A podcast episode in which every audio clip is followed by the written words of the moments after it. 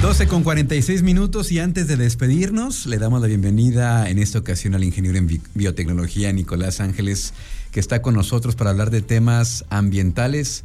Eh, siempre nos da gusto platicar con ellos porque de verdad es que nos, nos ponen en contexto lo que está ocurriendo en el mundo. ¿Cómo estás, Nico? Bienvenido. Muy bien, muy contento de estar con ustedes en otro miércoles de Cero Emisiones. Perfecto. Oye, eh, hay un fenómeno bien interesante de este jaguar que pues vive entre Estados Unidos y México. Cuéntanos de qué se trata, por favor. Así es, es una noticia que en las últimas semanas pues ha alentado mucho a los ecologistas y es bastante gratificante saber de ella.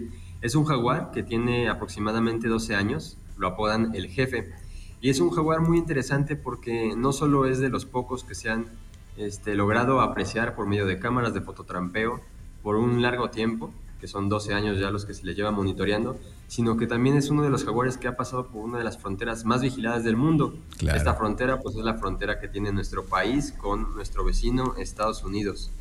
Y es que fotografías que se divulgaron hace poco por una red de colectivos que monitorea precisamente estos animales y trabaja para la conservación de los mismos, pues vio que este jaguar reapareció en México y, eso pues es un motivo de, celebración porque esta frontera pues sabemos que es una frontera muy conflictiva que, ha pasado por muchas cosas, es, es un flujo importante de migrantes y también pues por lo mismo ha sido objeto del gobierno de Estados Unidos para cerrarla. Recordemos que en la administración pasada pues se mandó a construir un borde, de hecho se dijo que le íbamos a pagar y que iba a abarcar toda la frontera. Y pues por suerte hay algunas partes en las que los jaguares que viven aquí desde antes que nosotros y desde que antes que existiera Estados Unidos y México, pues ellos han estado cruzando naturalmente y, es importante porque pues se ha visto que esta población sigue cruzando, al menos desde 2015 para acá, que es cuando empezó a monitorearse, ha, ha habido cruces de jaguares y pues el jefe es uno de los más importantes.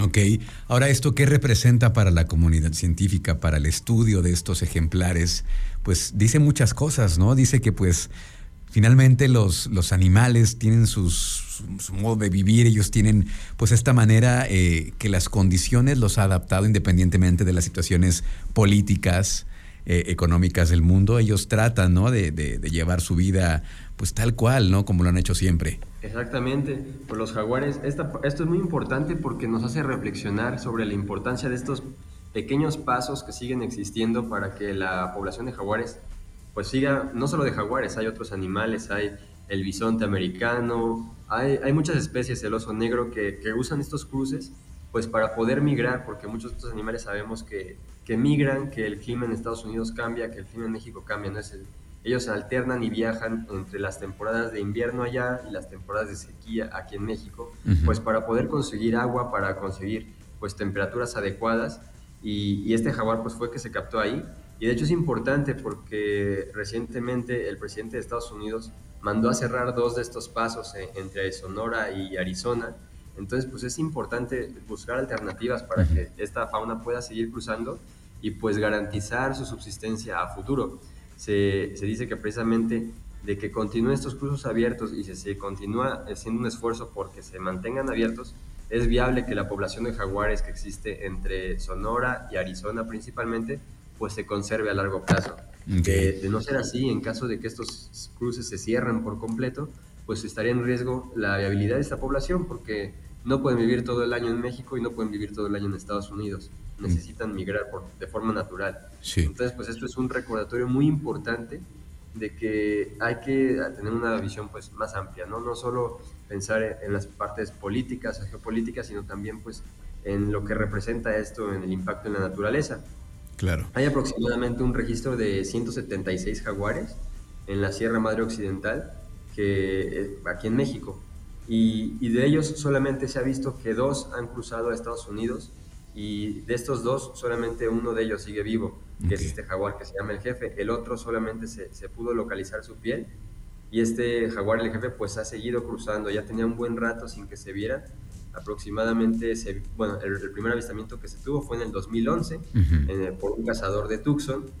Eh, eh, también importante recordar que, que la población mucho tiempo ha estado en contra de los jaguares, los ha visto como algo peligroso, pero esa mentalidad empezó a cambiar y precisamente en Tucson ya la población está volviéndose cada vez más pro jaguar están siendo más este, dedicados a, conservarlo y a preservarlo, a que si lo ven, pues no lo están matando luego, luego cazando. Y pues este es el caso de este cazador, que, que lo vio, no lo mató, únicamente lo fotografió. Después de esto se volvió a captar en 2012 y en 2015 y después de 2015 ya no se había visto, entonces pues temió lo peor, ¿no? Que, el jaguar posiblemente ya había muerto, pero no, es en el 2021, a 200 kilómetros de distancia de la última foto, que se le volvió a encontrar al jaguar, esta vez en el estado de Sonora. Ok. Es el mismo jaguar porque los jaguares pues tienen un patrón distintivo, ¿no? Tienen manchas y estas manchas funcionan como su huella eh, digital. Cada, cada jaguar tiene un patrón único y pues por eso se sabe que este jaguar es el mismo, es el que se llama el jefe y, pues es muy importante y es una muy buena noticia que siga vivo, que esta vez pudo cruzar a nuestro país, este, posiblemente para, como sabemos, bueno, eh, cruzó en la temporada de noviembre, entonces pues muy posiblemente fue debido a las heladas que se estaban generando en Estados Unidos y pues que el jaguar bajó a nuestro país para encontrar un clima más estable, un poco menos frío y pues ahí se pudo capturar esa foto. Wow. Oye, ahora la especie del jaguar es, un, es una especie solitaria, ¿no? O sea, no andan como otras especies de dos o en, grupo. Exactamente, son animales solitarios, únicamente se encuentran cuando es la temporada de apareamiento y también pues cuando están las mamás con sus crías. Normalmente ellos se dedican pues a deambular buscando comida y, y, pues por eso también son un poco difíciles de ver y de encontrar. Este, este es el felino más grande que existe en América, es uno de los más importantes. Y pues lo triste es que para finales del siglo XX ya se habían desaparecido por completo de, esta parte del país.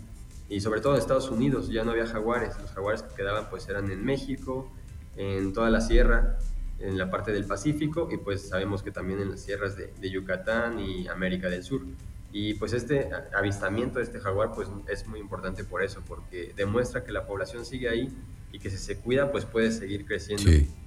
Sí, como dices, es muy alentador para todas las instituciones de conservación y que están pues tratando de que estas especies no desaparezcan, ¿no?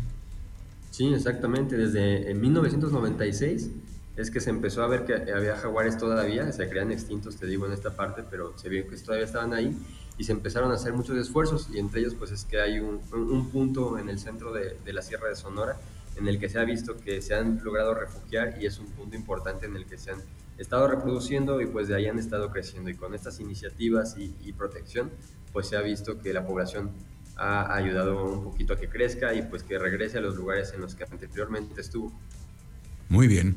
Pues muchas gracias por la información, Nico. Como siempre, eh, bien interesante esto y hacer conciencia, ¿no? Como siempre la naturaleza busca la manera de seguir eh, subsistiendo, pero pues a veces las condiciones no son las las óptimas y, las buscan. ¿no? De ahí ese gran ejemplo de este jaguar migrante. Pues muchísimas gracias, Nico. ¿Cómo los encontramos en redes sociales, por favor? Y una última cosa, nada más para recordar, pues aquí es un jaguar, ¿no? El que está cruzando por un territorio y persiste, pero pues muchas veces nosotros también, nuestras casas, nuestros lugares de tránsito, pues están por las rutas de otros animales, más pequeños tal vez, pero igual de importantes. Entonces, pues la importancia es esa. Si los vemos a los animales, no hay que atacarlos, no hay que tratar de, eliminarlos porque la mayoría de las veces pues no son un problema. Y ya por último nos pueden encontrar en redes sociales como Eco Science Lab en Facebook, Twitter e Instagram. Perfecto. Muchas gracias, Nico. Un abrazo. Acá nos escuchamos la próxima semana. Igualmente, Luis. Hasta luego. Un gusto estar con ustedes.